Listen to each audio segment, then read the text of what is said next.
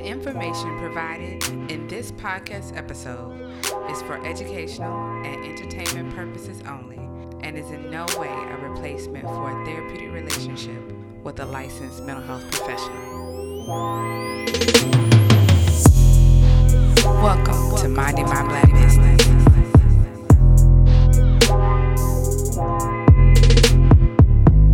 Hello, family.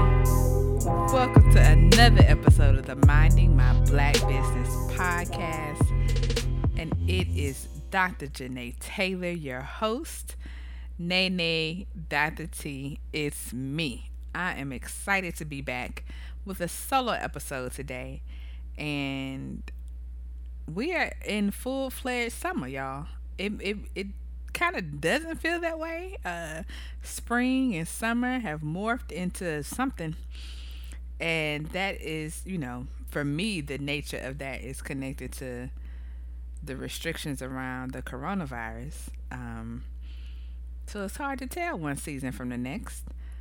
And because of that, I've had to pay extra attention to the calendar and to make sure that I don't look up and now it's September and I've not taken any time away. So during this summertime, I am trying to be more diligent about giving myself some time off, um, not working on as many things at the same time, giving myself some space for rest and restoration. And I hope the same for you all that you all have a summertime mode that means that you get to put some things down, enjoy yourself in the way that you can. Um, I went and bought a watermelon. That feels like peak summertime behavior. So I was always taught that you're not supposed to buy a watermelon until after Labor Day. And so I don't know what that's connected to, but that's the rule that I follow. Uh, so the fact that I have this watermelon to me, and it's the the watermelon. It's not watermelon chunks or spears. It's one that I'm gonna have to chop into, um, and with the seeds and all. So I'm looking forward to that. Um, doing. Why am I talking about that? Oh, because it's summer. I was like, I done went on a watermelon tangent. Why am I talking about that? But yeah, so I, you know, there's some summertime behavior going on over here, and so I hope that you, you know, have your things that you are doing as well. So today, on today's episode, I wanted to talk about um, a question that's been uh, posed of me um, in the most recent weeks, and I felt like, you know, this might be a good opportunity to let's talk about it on the show because it's kind of connected to something we've talked about before, just maybe a little more direct. And so let's do it.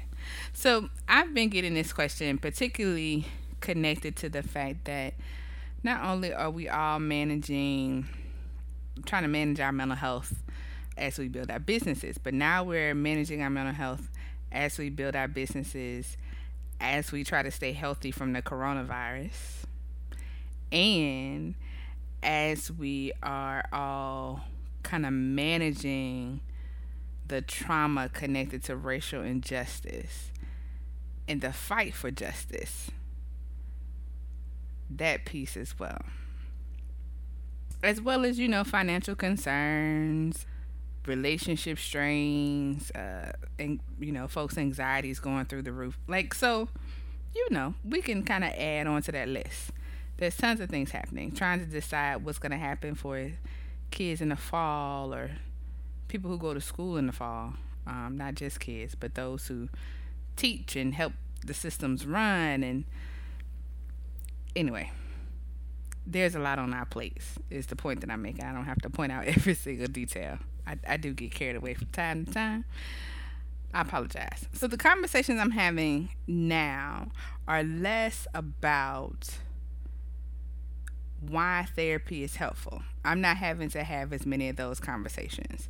Like, I'm not having to convince people as much that therapy is a thing, that therapy is a helpful way and sometimes can be a proactive way to create some better understanding around some of the issues you might be having, to create some new insights, some new skills around how to handle you know your relationship with yourself your relationship with others your relationship to money your relationship to work your relationship to food. So like i'm not having to have as many of those conversations to say that therapy is real and that people are having real live positive impacts from participating which feels wonderful that i don't have to have as many of those conversations the conversations that I'm having now are more about okay, now that I'm kind of sort of maybe interested in therapy, how do I make that thing happen? right? So I spent uh, in our May episodes when we were celebrating um, Mental Health Awareness Month, we talked all about how to find a therapist, how to pay for therapy, what happens if your therapist isn't a good match. So we spent those times talking about those issues. And if you hadn't heard those episodes, go check them out. I think they're really good, but I'm biased, but I've gotten some positive feedback. And this is July, which happens to be Minority Mental Health Awareness Month, also known as Black, Indigenous Pe- Persons of Color Mental Health Awareness Month, right? So, the question I'm getting now is should I get a black therapist? So now that I'm interested in therapists, uh, interested in therapists, now that I'm interested in therapy, should my therapist be black? Well, there's a long answer and then there's a short answer. Let's go with the long answer first, because if I start with the short answer, y'all might not listen to the long, the longer answer. It's not that long, but it's just a you know a little a little bit longer. So the long answer is that I, I get that question. I understand it. Um, should that be something that I consider when I do my search for my therapist? So the field of psychology, uh, counseling, and mental health has a very uh, dirty, disrespectful history with the black community. There were there are moments in those disciplines in the field of psychology um, where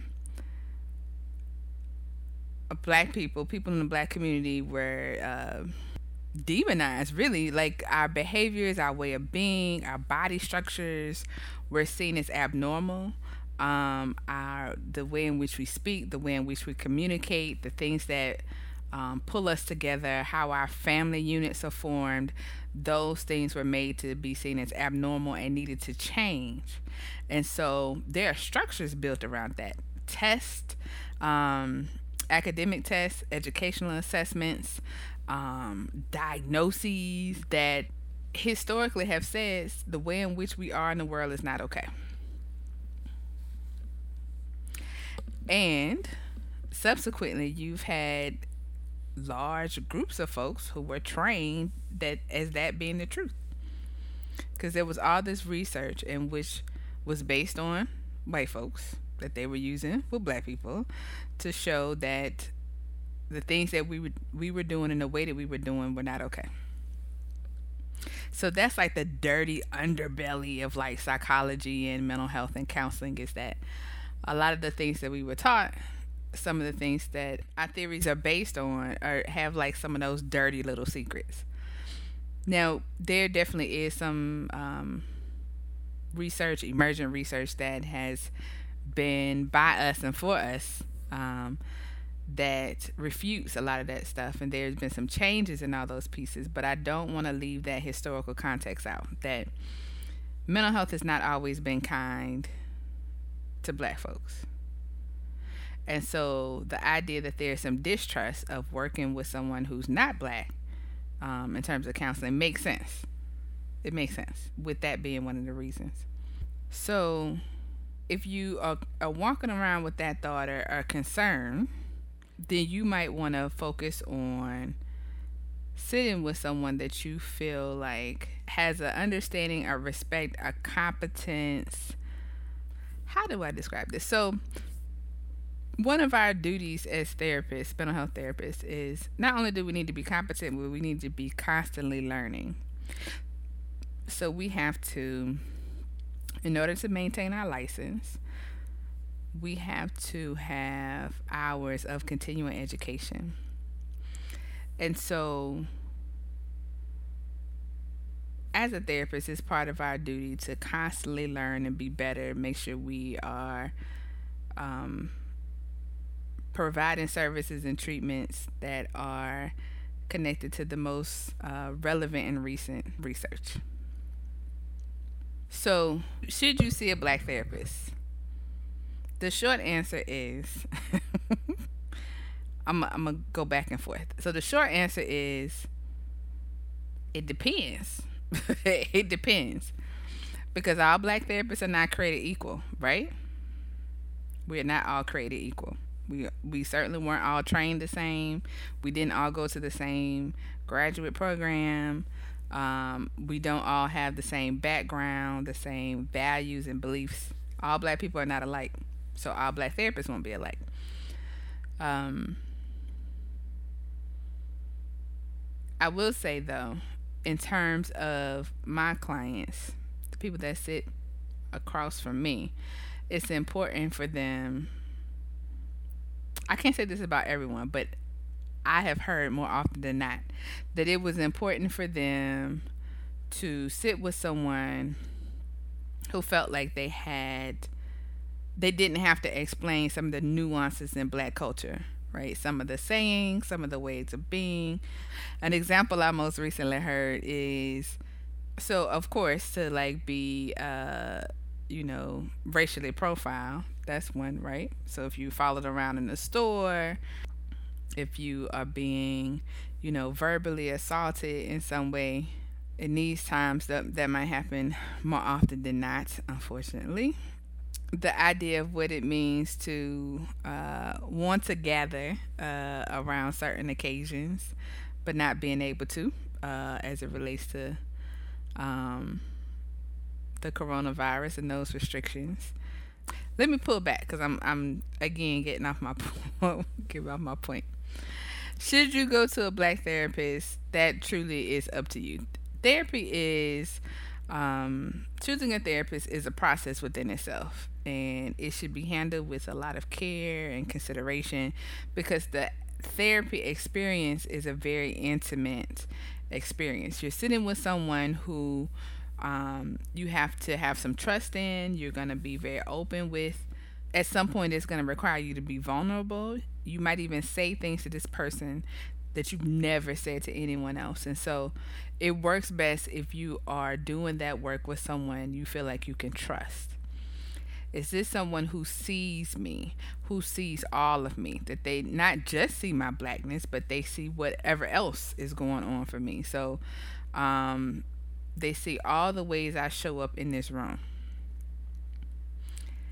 And that my blackness is not just on display, that I have to sort of explain things over and over about, you know, the nuances in the culture, or that what I've heard lately is that sometimes people are sitting with a therapist and the therapist is is tearful and apologetic um, in a way that now make tearful and apologetic about the racial injustice that's that's being displayed in a way that makes the client uncomfortable.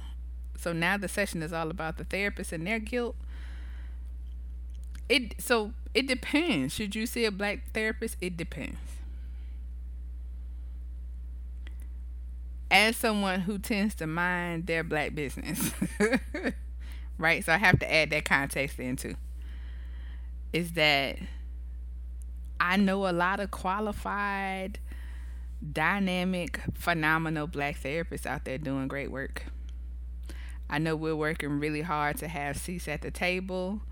Um, I know that we're working really hard to create our own table and spaces so that we can be seen, so that you can find us, because we are in all sorts of places doing great work. So we're out there. And my hope is that if you want a black therapist, that you're able to get one, that you're able to access one. And at the same time, there are therapists who are not black who are doing their work to understand what's going on, have been doing the work, um, and could be competent to work with you through your issues. I'm not saying that they don't exist.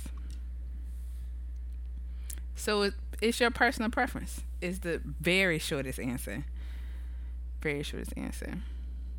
But also, there are black therapists out there in all sorts of places doing this great work. And if you're struggling to find one, let me know. Um, I'll direct you now to um, some resources that might be really helpful to you. So, uh, the directory of therapy for black girls. There's also a therapy for therapy for black men. There is melanin and mental health. They also have a directory. Um, there is the Henry Health app. So what I'll do is I will put the directories in the show notes of this episode. Um, so if you're looking for um, a black or brown therapist, that there are some spaces where you can find them.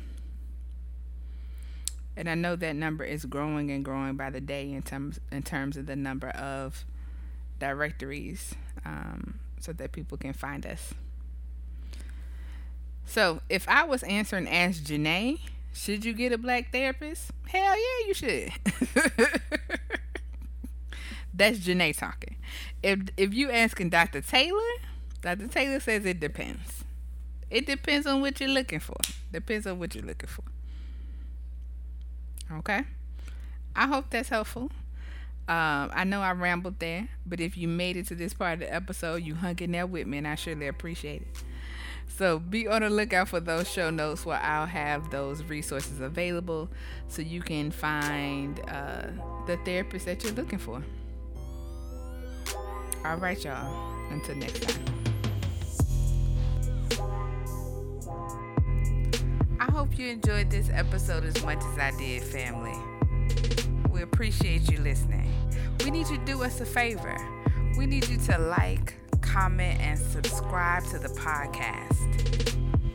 Also, join us in following the movement on our website at mindingmyblackbusiness.com. There you can find uh, Minding My Black Business merchandise, and you can also find our digital academy. Now, our academy is the place where we are looking to expand our resources, particularly emotional wellness resources for black entrepreneurs. And we already have worksheets there, we have more resources to come. You can follow us on our social media platforms. On Twitter, we are Minding My Black Biz. On Instagram, it's at Dr. Janae Taylor and on Facebook it's at Dr. Janae Taylor.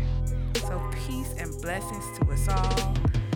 And when you're out there and they ask you what you're doing, don't forget to tell them I'm minding my black business. Business. business.